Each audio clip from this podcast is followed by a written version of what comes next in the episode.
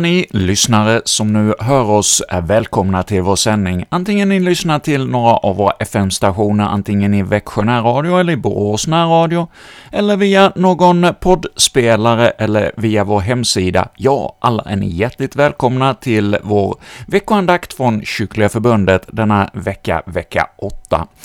Och vi är ju nu inne i fastan och vi kommer detta år också att få lyssna till passionspredikningar, ja, andakter utifrån Jesu lidandes historia. Och detta år följer vi Matteus evangeliets skildring av eh, Jesu lidande. Och till vår hjälp har vi Jan-Erik Kapell. Ja, det är en inspelning från ett tidigare år, från 2012, så sände vi de här andakterna första gången. Men vi, i år återutsänder vi alltså denna serie på sex program, så varmt välkomna till dagens program och till de kommande programmen som då för oss in mot påskens budskap. Vi sjunger psalm 143.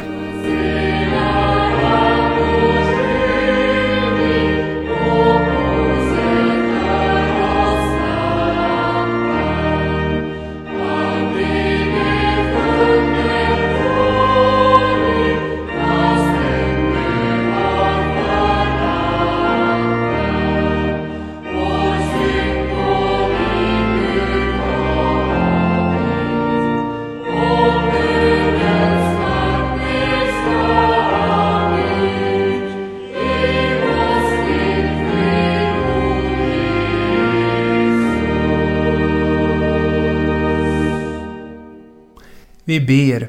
Himmelske Fader, du som inte skonat din egen son utan för vår skull utgivit honom till döden på korset. Sänd din Ande i våra hjärtan så att vi litar på din nåd och får leva i dig för evigt genom samme din son Jesus Kristus, vår Herre. Amen. Vi ska fortsätta vår vandring genom Jesu lidandes historia enligt Matteus evangeliet. Vi stannar denna gång inför kapitel 26, verserna 30 till och med 46. Orden lyder så i Jesu namn. När de hade sjungit lovsången gick de ut till Oljeberget. Då sa Jesus till dem, denna natt skall ni alla överge mig, ty det står skrivet, jag skall slå heden och fåren i jorden skall skingras. Men när jag har uppstått skall jag gå före er till Galileen. Petrus svarade honom, Även om alla andra överger dig så skall jag inte göra det. Jesus sa till honom, Amen säger jag dig, denna natt innan tuppen gal skall du tre gånger förneka mig. Petrus svarade honom, om jag än måste dö med dig skall jag aldrig förneka dig. Så sa också alla de andra lärjungarna. Sedan gick Jesus med dem till en plats som heter Getsemane och han sa till dem Sitt här medan jag går dit bort och ber. Han tog med sig Petrus och Sebedeus båda söner. Ängslan och ångest kom över honom och han sa till dem Min själ är djupt bedrövad ända till döds. Stanna kvar här och vaka med mig. Och han gick lite längre bort, föll ner på ansiktet och bad. Min fader, om det är möjligt, låt denna kalk gå ifrån mig. Men inte som jag vill, utan som du vill. När han kom tillbaka till lärjungarna och fann att de sov, sa han till Petrus.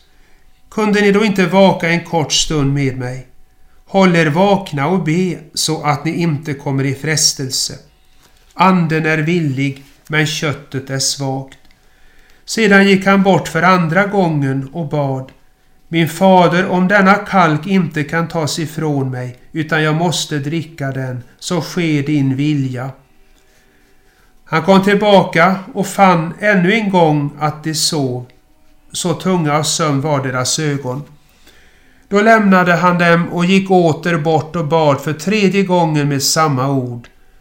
Sedan gick han till lärjungarna och sade till dem. Ni sover nu och vilar er. Se stunden har kommit då Människosonen skall överlämnas i syndares händer. Stig upp, låt oss gå.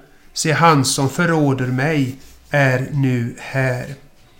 Herre, vi tackar dig för ditt ord. Skriv det i våra hjärtan. Amen. När Jesus och lärjungarna hade sjungit lovsången i nattvardssalen och Jesus på vägen ut till Oljeberget hade förutsagt lärjungarnas fall så berättar texten att de kom till en plats som heter Getsemane, en ljuvlig örtagård dit de ofta hade sökt sig för att få vara för sig själva en stund och vila sig lite. Men när de vid detta tillfälle kom till Getsemane så skulle den annars så rofyllda örtagården förvandlas till en mörk och svår lidandesplats för dem. Detta visste Jesus. Ändå tog han sina lärjungar med sig till Getsemane. För Jesus vill att hans lärjungar ska följa honom vart han än går, också när han går till lidandets Getsemane. Låt oss en stund bli stilla inför detta ämne med Jesus i lidandets Getsemane. Där får alla uppriktiga lärjungar vara. När Jesus gick till lidandets Getsemane hade han alltså sina lärjungar med sig. Men det var en som saknades, Judas Iskariot, han som skulle förråda Jesus. Det var alltså bara de uppriktiga lärjungarna som gick med Jesus till lidandets Getsemane. I alla tider kallar Jesus sina lärjungar att lida med honom och för hans skull. Inte minst då visar sig uppriktigheten i deras förhållande till honom. Den som likt Judas är en falsk lärjunge drar sig undan när det blir fråga om att gå med Jesus till lidandets Getsemane. Den däremot som inte bara till namnet utan också i verkligheten är en Jesu lärjunge vill hellre lida tillsammans med Jesus än dra sig undan honom bara för att slippa lidandet för hans skull. Om upp, Jesu uppriktiga lärjungar gäller alltså att anden är villig. När Jesus och lärjungarna hade kommit in i ett semane lät Jesus åtta av dem stanna vid ingången medan tre fick följa honom lite längre in. Petrus och Sebedeus båda söner, Jakob och Johannes. Så är det också idag när Jesus för sina lärjungar in i lidandets Getsemane. De får komma olika långt in beroende på deras olika förmåga att bära lidandet i Jesus spår. De svagare får stanna strax innanför porten. De däremot som hunnit längre i sin andliga växt får följa Jesus längre in. Och hur gott är det inte att det är Jesus själv som bestämmer hur långt in i lidandets Getsemane var och en av hans lärjungar ska följa honom. Därför behöver en Jesu lärjunge inte tänka Kanske kommer jag att sättas på så svåra prov att jag inte klarar av dem. Han får istället tänka Jesus vet bättre än jag både vad jag behöver och vad jag kan bära av lidande i hans spår. Därför ger han mig den plats i lidandets Getsemane som är bäst för mig. Och skulle det hända att proven i framtiden blir svårare för en Jesu lärjunge så får han vänta att Jesus ska ge honom desto större kraft att gå igenom dem. För ju längre in i lidandets Getsemane en Jesu lärjunge kommer, desto närmare Jesus kommer han Precis som Petrus, Jakob och Johannes var närmast Jesus just därför att de fått följa honom längre in i örtagården än de andra. Och från Jesus utgår alltid hjälp att följa honom just så långt in i lidandets Getsemane han för sina lärjungar. Även om hjälpen ofta är fördold, både för dem själva och för andra, så är den inte desto mindre verklig. Med Jesus i lidandets Getsemane får man se hur hemsk synden är. När Jesus tillsammans med de tre gått lite längre in i Getsemane står det att ängslan och ångest kom över honom och han sa till dem Min själ är djupt bedrövad ända till döds. Det var synden som gjorde Getsemane till en sådan lidandes plats för Jesus. Men inte någon egen synd, för det hade Jesus ingen. Han hade inte begått någon synd, skriver Petrus i sitt första brev. Men den som inte visste av synd, honom har Gud i vårt ställe gjort till synd, betygar aposteln Paulus. Ja, all vår skuld av Herren på honom, vittnar Jesaja profetiskt om Jesus. Det var alltså våra synder, dina och mina, som vållade Jesus hans svåra Getsemane lidande. Ja, det var vårt högmod som gjorde att Jesus i Getsemane måste förnedra sig så djupt att han föll ner på ansiktet, alltså kastade sig på marken som vore han en mask och inte en människa. Det var vår glädje i synden som gjorde att Jesus i Getsemane måste vara bedrövad ända till döds. Det var vårt trots mot Guds vilja som gjorde att Jesus i ett seman under svår inre kamp måste uppoffra sin mänskliga vilja under Guds. Med Jesus i lidandets Getsemane får du alltså se hur hemsk synden är. Och vad skulle detta lära dig? Jo, att inte ta det lätt med det som vållat Jesus ett sådant obeskrivligt lidande. Du skulle lära dig att uppriktigt ångra dina synder så att du av hjärtat erkänner dem, sörjer över dem och längtar efter att bli befriad från dem. Du skulle lära dig att tänka och handla efter salmens ord. Faller något ont mig in, tänker jag på pinan din. Därutav kan jag väl hämta att man skall med synd ej skämta. Med Jesus i lidandets Getseman upptäcker man på ett särskilt sätt hur svag man är. Lärjungarna följde villigt med Jesus in i lidandets Getsemane. Och det var deras uppriktiga vilja att vaka med honom i hans svåra kamp. Men hur svaga var de inte när det verkligen gällde? De förmådde inte hålla sig vakna en liten stund och vaka med Jesus. Medan Jesus utkämpade sin häftiga ångestkamp bara ett stenkast bort somnade de och sov tungt. Så att Jesus måste säga till dem Anden är villig men köttet är svagt. Och det är något som kan sägas om alla Jesu lärjungar i alla tider. De vill verkligen följa Jesus vart han än går, också till lidandets Getsemane. Men även om anden är villig så är det inte säkert att det också finns krafter att göra det de så gärna vill. Nej, ofta är det nog så att de med lidandets Getsemane på ett särskilt sätt får uppleva att köttet är svagt. I nöden sätts både tron, hoppet, kärleken och tålamodet på prov. Och då brukar det mer än annars visa sig hur mycket som i själva verket fattas hos en Jesu lärjunge. Hur mycket egen vilja, otålighet och otro som trots allt finns kvar i hjärtat. När allt lyckas för honom och han får som han vill, då är det inte säkert att han ser och förstår hur svag han egentligen är. Han kan istället börja lita på sig själv istället för på Jesus. Och det är farligt. Då kan det gå lika illa som för Petrus. När Jesus sa till lärjungarna Denna natt ska ni alla överge mig, ty det står skrivet jag skall slå herden och fåren i jorden skall skingras. Så svarade Petrus Även om alla andra överger dig så ska jag inte göra det.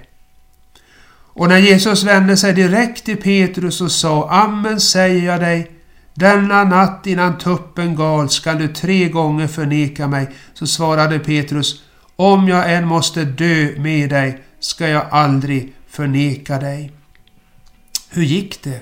Jo, just som Jesus hade sagt. Och det som gjorde att Petrus föll så djupt, det var just hans självtillit och självtillräcklighet.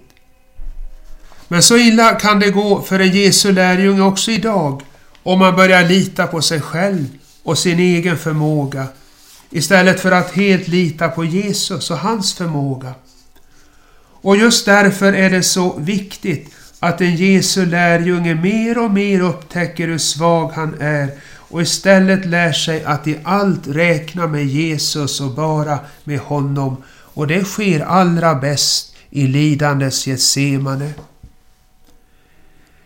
Med Jesus i lidandes Getsemane påminns man om vikten av att vaka och be. Jesus själv vakade och bad under hela sitt svåra ångestlidande i Getsemane. Bedrövelsen fick inte skilja honom från den himmelske Fadern. Den fick istället driva honom till ivrig och uthållig bön. Och genom att så vaka och be blev Jesus redo att frimodigt gå fienden till mötes och villigt ta på sig allt det svåra som väntade. Men Jesus ville att också hans lärjungar skulle vaka och be för att så bli beredda för de prövningar som stod för dörren.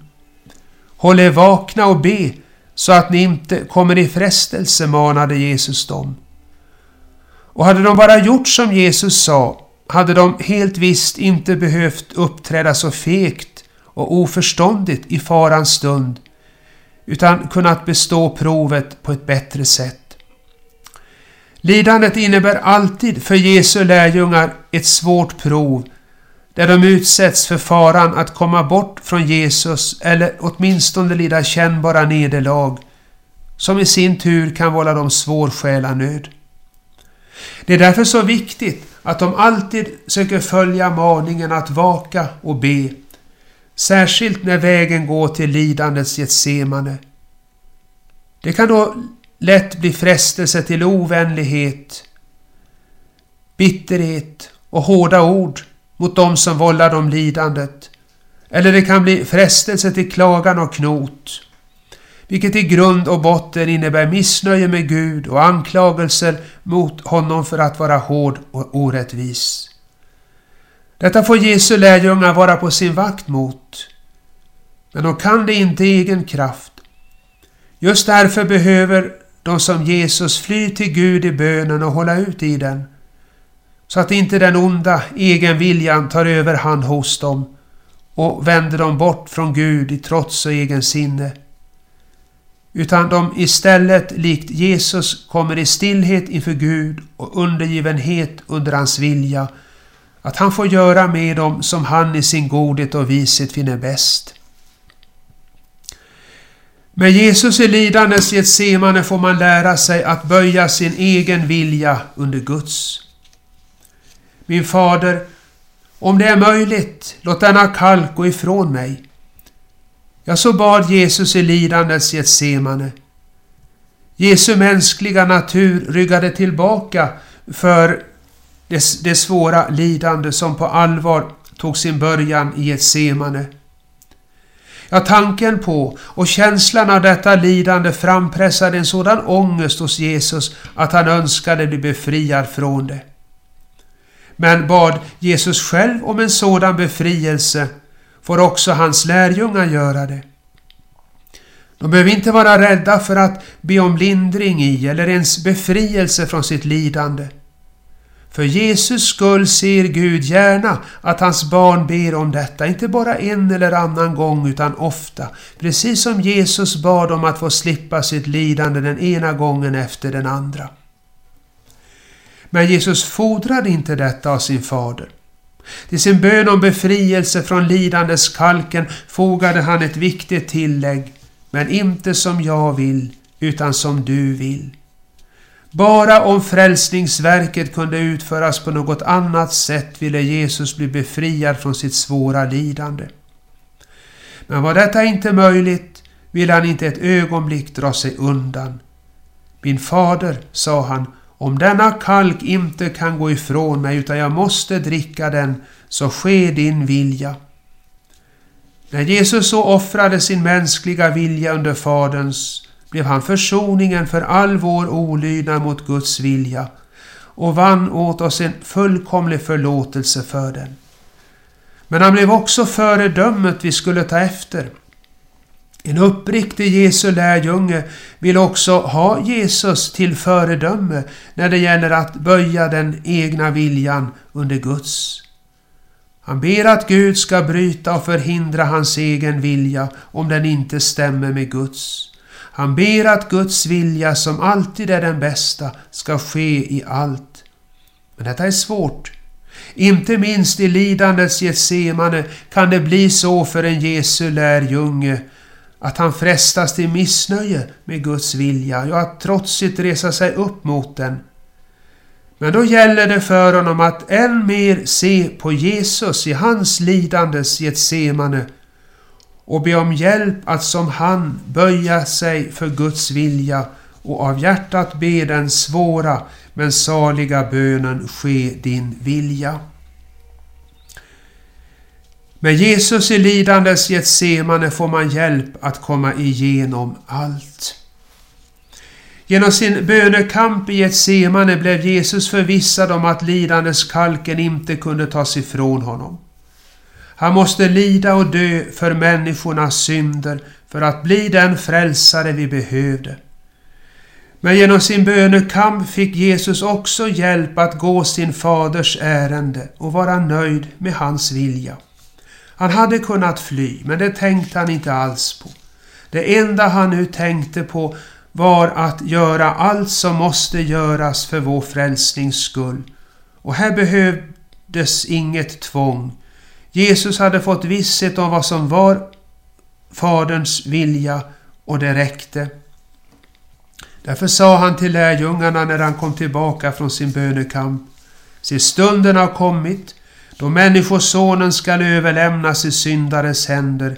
Stig upp, låt oss gå. Se, han som förråder mig är nu här. Men liksom det blev hjälp för Jesus i lidandets Getsemane, så blir det hjälp också för hans lärjungar. Lämnade åt sig själva skulle de duka under i lidandets Getsemane. Men vill de följa Jesus vart han än går, så är de aldrig ensamma. Jesus går själv med dem och då är det ingen verklig fara med dem. I honom har de en hjälp som svarar mot varje nöd. Så kan de ta det ena steget efter det andra. Ända tills Jesus säger Se stunden har kommit. Den saliga stund då han leder sina mycket skröpliga men i grunden uppriktiga lärjungar ut ur lidandets Getsemane och låter dem få komma till det himmelska paradisets lustgård. Men ska du få vara tillsammans med din frälsare där, så måste du vara tillsammans med honom också här. Också när han tar dig med till lidandets Getsemane. Hur svårt det än kan kännas, så är det ändå oändligt mycket bättre att vara tillsammans med Jesus i lidandets Getsemane än att som Judas vara där Jesu fiender håller till. Tänk på det så att du söker dig till Jesus medan han ännu väntar på dig. Söker dig till honom i ordet och bönen, gudstjänsten och nattvarden. Söker dig till honom i syndabekännelse och bön om förlåtelse för det dyra blods skull som runnit också för dig. Släpp sedan aldrig din frälsare, eller rättare sagt, be din frälsare aldrig släppa dig. Och med din hand i hans starka ska du säkert ledas till den härlighet dit han gått före just på lidandets väg. Amen. Vi sjunger psalm 136.